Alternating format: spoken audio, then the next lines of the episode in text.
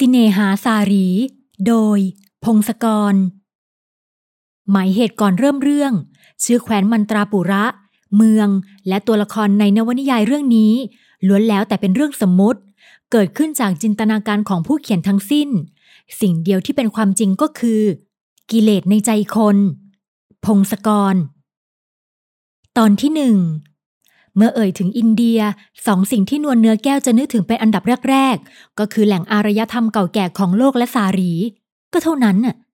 สาวทันสมัยอย่างเธอไม่เคยคิดอยากไปเที่ยวอินเดียเลยด้วยเสียงเล่าลือเรื่องขอทานและความสกปรกกับความยากลำบากทั้งที่เพื่อนสนิทหลายคนเคยไปเที่ยวและบอกกับหญิงสาวว่าอินเดียยังมีสิ่งสวยงามอีกมากมายให้น่าค้นหาขนาดแคว้นใหญ่ๆอย่างราชสถานโอริสสาหรืออุตตรประเทศยังไม่เคยอยู่ในหัวของนวลเนื้อแก้วมีหรือที่แคว้นเล็กๆอย่างมันตราปุระจะอยู่ในความสนใจนอกจากจะไม่สนใจแล้วแคว้นที่ว่านี้อยู่ส่วนไหนของแผนที่โลกนวลเนื้อแก้วยังไม่รู้ด้วยซ้ำไม่รู้และไม่สนใจที่จะรู้นี่ถ้าไม่ใช่เพราะนิลปัฏน้องสุดท้องของพี่น้อง3คนกำลังจะแต่งงานกับเจ้าชายชัยทัศน์วิเรนทรามันตราราชบุตรแห่งมันตราปุระแล้วก็เรื่องราวคงไม่วุ่นวายอย่างที่เป็นอยู่ในยามนี้หรอกเจ้าชายชัยทัศน์วิเรนทรามันตรานวลเนื้อแก้วและนิมมานน้องชายคนรองอุทานออกมาพร้อมกันเมื่อนิลปัฏบอกชื่อเจ้าบ่าวของหล่อนให้พี่ๆได้รู้ทางโทรศัพท์ที่เชื่อมกัน3สายจาก3ทวีปใครกันน่ะชื่ออย่างกับลิเกนิมมานโวยวายมาจากอียิปต์เขาเป็นนักโบราณคดีกำลังเดินทางไปขุดสุสานที่พบใหม่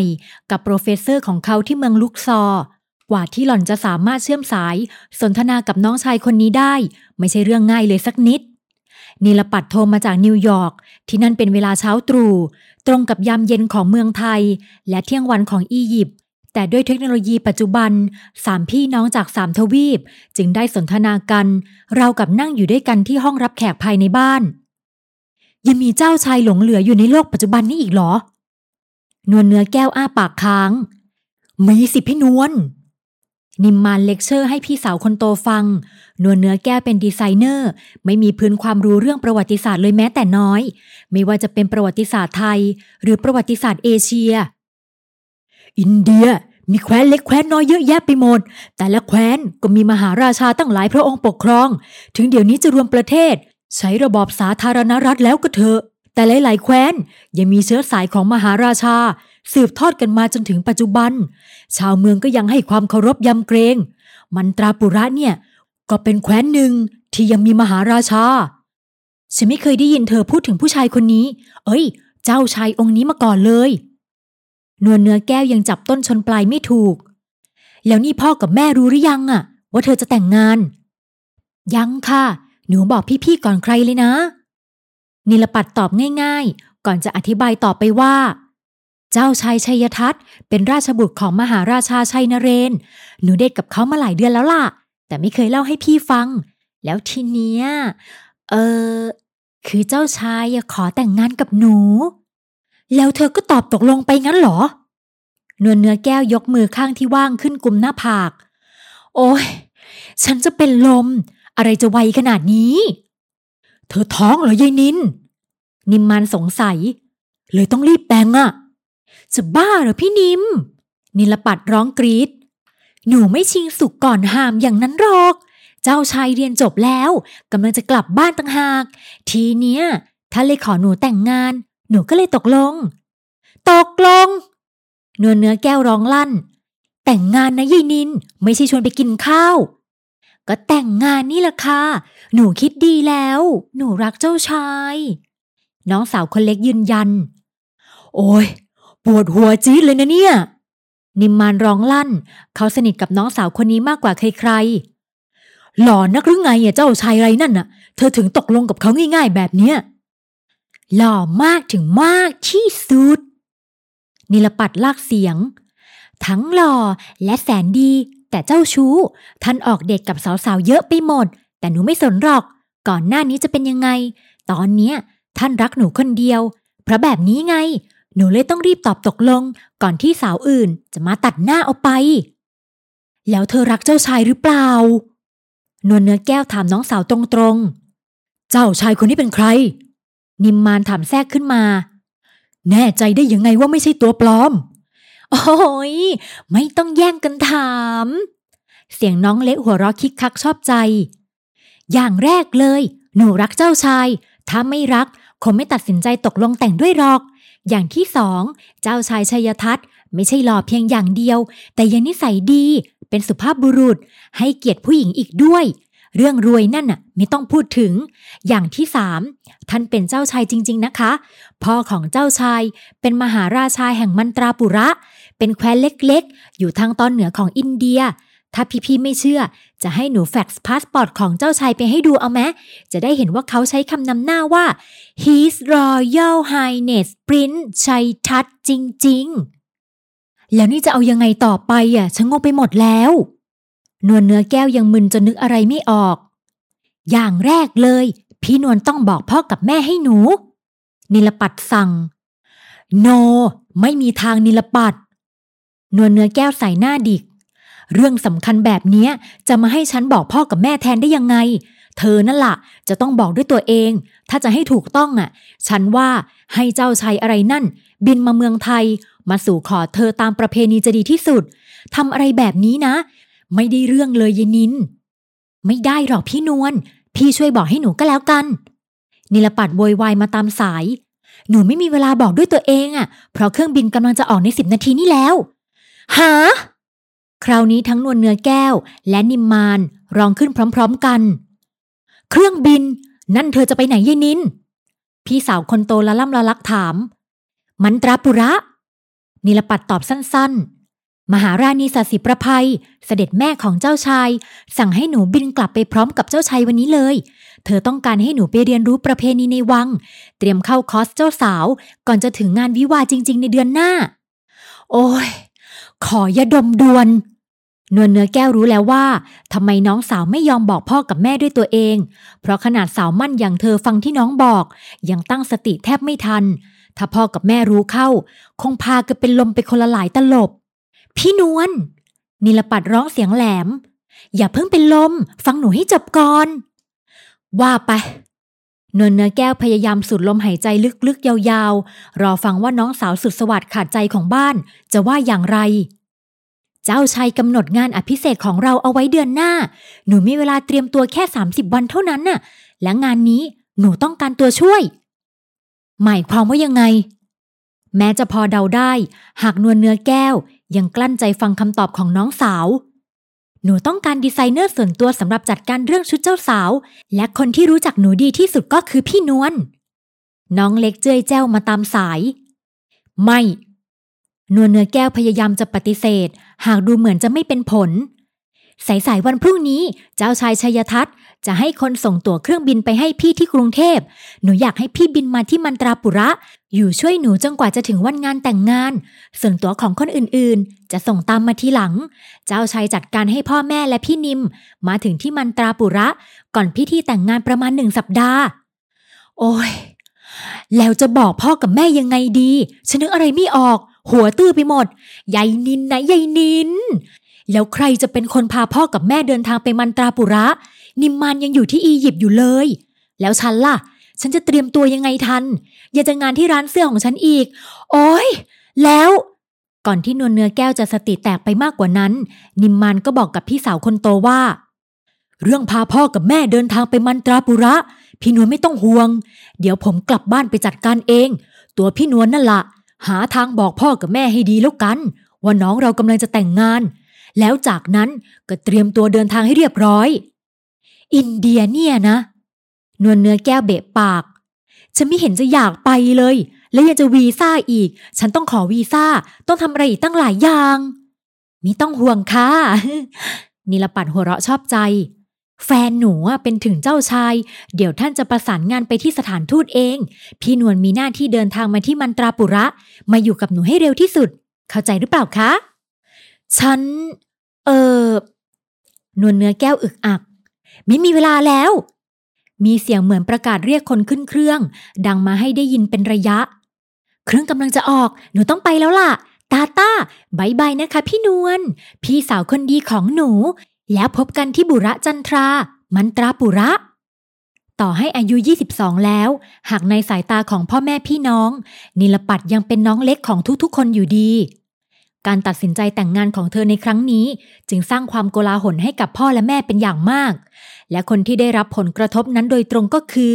นวลเนื้อแก้วเพราะเธอเป็นลูกคนเดียวที่อยู่บ้านในขณะที่น้องอีก2คนโบยบินอยู่ต่างประเทศปากก็ว่าไม่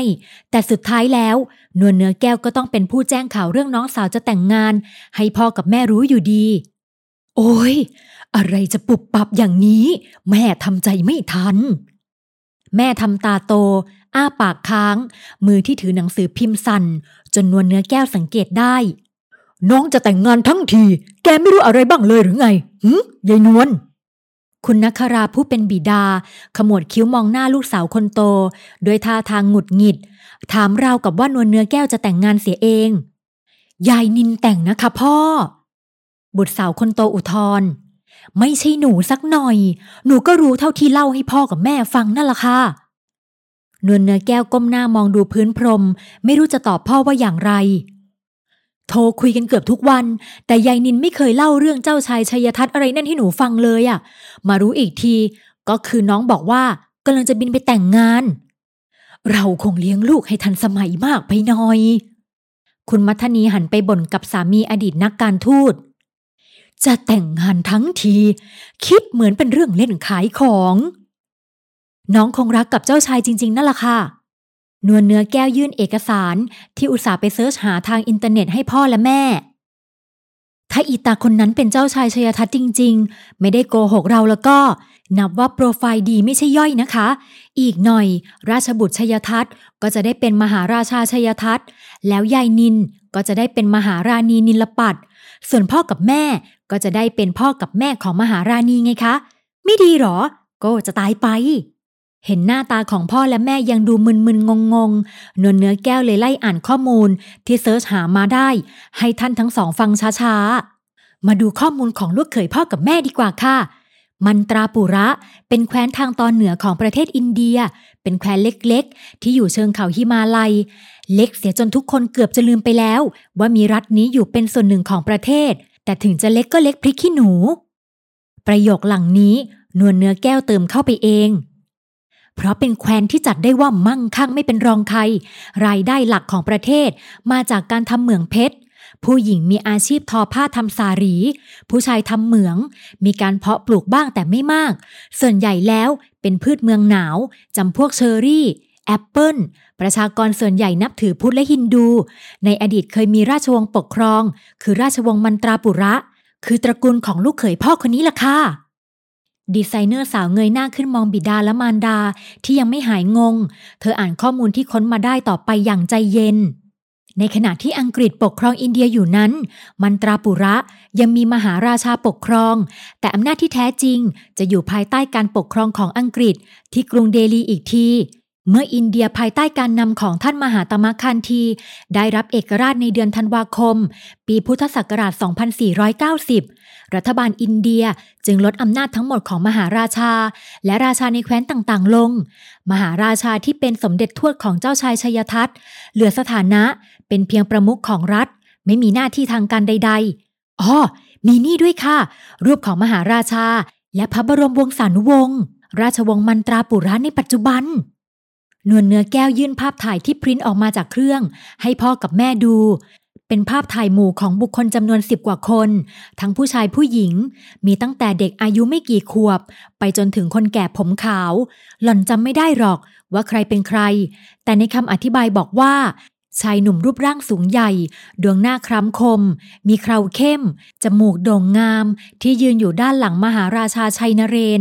ก็คือเจ้าชายชัยทัศน์ว่าที่น้องเขยของเธอนั่นเองตายหล่อจังไม่ธรรมดานะยายใหญ่นินดูสิค่ะพ่อเจ้าชายชัยทัศน์หน้าตาเหมือนไปทางแขกขาวอาหรับมากกว่าแขกอินเดียแม่ทำตาโตพูดอย่างจะให้ทุกคนรู้สึกผ่อนคลายค่อยยังชั่วหน่อยอย่างน้อยยายนินก็รสนิยมใช้ได้แบบนี้หลานคงตาโตจมูกโด่งนะคุณนวลเนื้อแก้วโล่งใจแทนน้องเมื่อเห็นพ่อพลอยเอออห่อหมกไปด้วย คืนนั้นกว่าที่พ่อแม่และหล่อนจะสนทนากันเสร็จสิ้นก็ปาเข้าไปเกือบตีสองนวลเนื้อแก้วเข้านอนด้วยอาการสติหลุดลอยสุดท้ายทั้งพ่อและแม่ต่างทำใจยอมรับในการตัดสินใจของลูกสาวคนเล็กแม่ยังบ่นพึมพำว่าอาจจะเป็นความผิดของตัวเองที่เลี้ยงนิลปัตมาอย่างตามใจขณะที่พ่อเอาแต่โทษตัวเองว่าพอหมดวาระทำงานย้ายจากนิวยอร์กกลับมาบ้านไม่ยอมเอาตัวนิลปัตกลับมาเรียนต่อที่เมืองไทยด้วยน้องเล็กของบ้านเลยกลายเป็นคนที่มีความคิดเหมือนเด็กฝรั่งแบบนี้ไม่ว่าพ่อและแม่จะโทษอะไรก็ตามหากความจริงก็คือความจริงอีกไม่ถึง1 เดือนนิลปัตก็จะเข้าพิธีวิวาห์กลายเป็นเจ้าสาวคนดังแห่งมันตราปุระและนวลเนื้อแก้วเองก็ไม่มีทางเลือกใด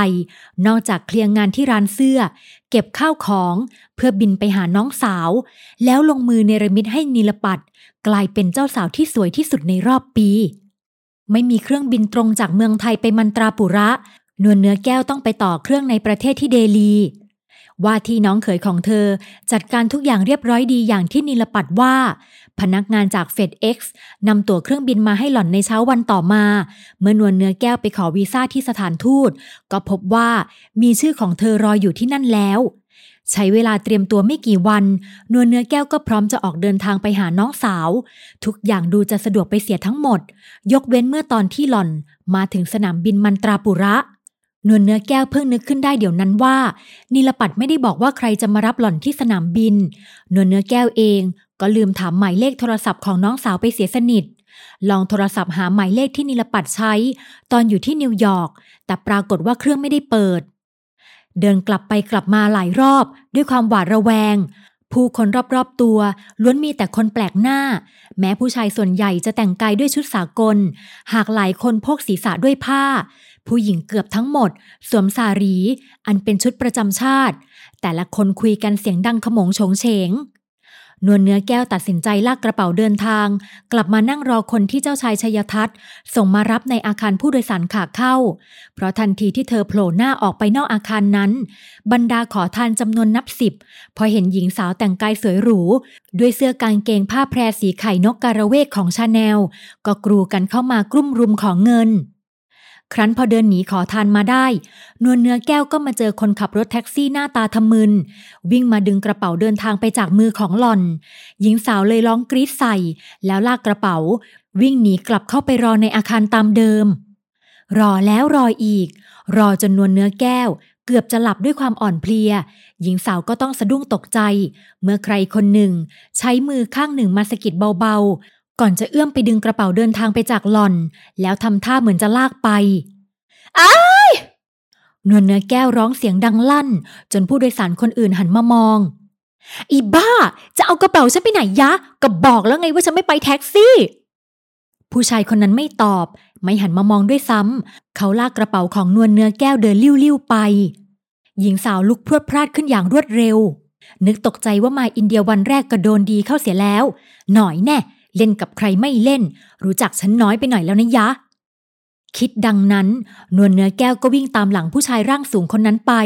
ใช้กระเป๋าสะพายหลุยส์วิตตองราคาแพงระยับกระหน่ำฟาดเข้าที่หลังของเขามือข้างหนึ่งพยายามแย่งยื้อกระเป๋าเดินทางกลับคืนมาหล่อนร้องเสียงดังลั่นเป็นภาษาอังกฤษว่าช่วยด้วยค่ะช่วยฉันด้วยคนขโมยกระเป๋าจะบ้าหรือไงคุณผู้ชายคนนั้นทิ้งกระเป๋าเดินทางในมือแล้วหันกลับมาดึงข้อมือนวลเนื้อแก้วเอาไว้ผมไม่ได้ขโมยสักหน่อยนวลเนื้อแก้วเพิ่งเห็นหน้าของเขาเต็มตาในตอนนั้นนั่นเองถ้าอีตาคนนี้เป็นขโมยจริงๆแล้วก็นับได้ว่าเป็นขโมยที่หล่อที่สุดในโลกเพราะดวงหน้าของเขาคมเข้มเคราสองข้างโกนเอาไว้จนเห็นเป็นแนวสีเขียวจางๆดวงตาสีน้ำเงินเข้มจนเกือบดำจมูกโด่งเป็นสันริมฝีปากบางได้รูปสวยรวมกันแล้วเป็นดวงหน้าของชายหนุ่มที่หล่อที่สุดตั้งแต่นวลเนื้อแก้วเคยเห็นผู้ชายอินเดียมาเขาสวมชุดสากลไม่ได้โพกศีรษะด้วยผ้าเหมือนผู้ชายคนอื่นหล่อนจึงเห็นว่าผมที่ตัดสั้นของเขาหยักศกสวยงามไม่ได้ขโมยแล้วลากกระเป๋าของฉันไปไหนยะถึงจะหล่อแค่ไหนฉันก็ไม่ใจอ่อนง่ายๆหรอกยะยังไงก็ต้องเอาเรื่องให้ถึงที่สุดนวลเนื้อแก้วบอกตัวเองก็คุณกำลังจะไปบุระจันทราไม่ใช่เหรอ คิ้วเข้มของเขาขมวดมุ่นริมฝีปากเหยียดตรงด้วยท่าทางเบื่อหน่ายขณะที่นวลเนื้อแก้วอ้าปากค้างด้วยความตกใจเขารู้ได้อย่างไรเชิงอัดท้ายบท FedEx เป็นบริการขนส่งสินค้าและไปรษณีย์ระหว่างประเทศขึ้นชื่อในเรื่องการบริการที่ดีและรวดเร็วเป็นที่นิยมและมีสาขาเปิดให้บริการในหลายประเทศรวมทั้งประเทศไทย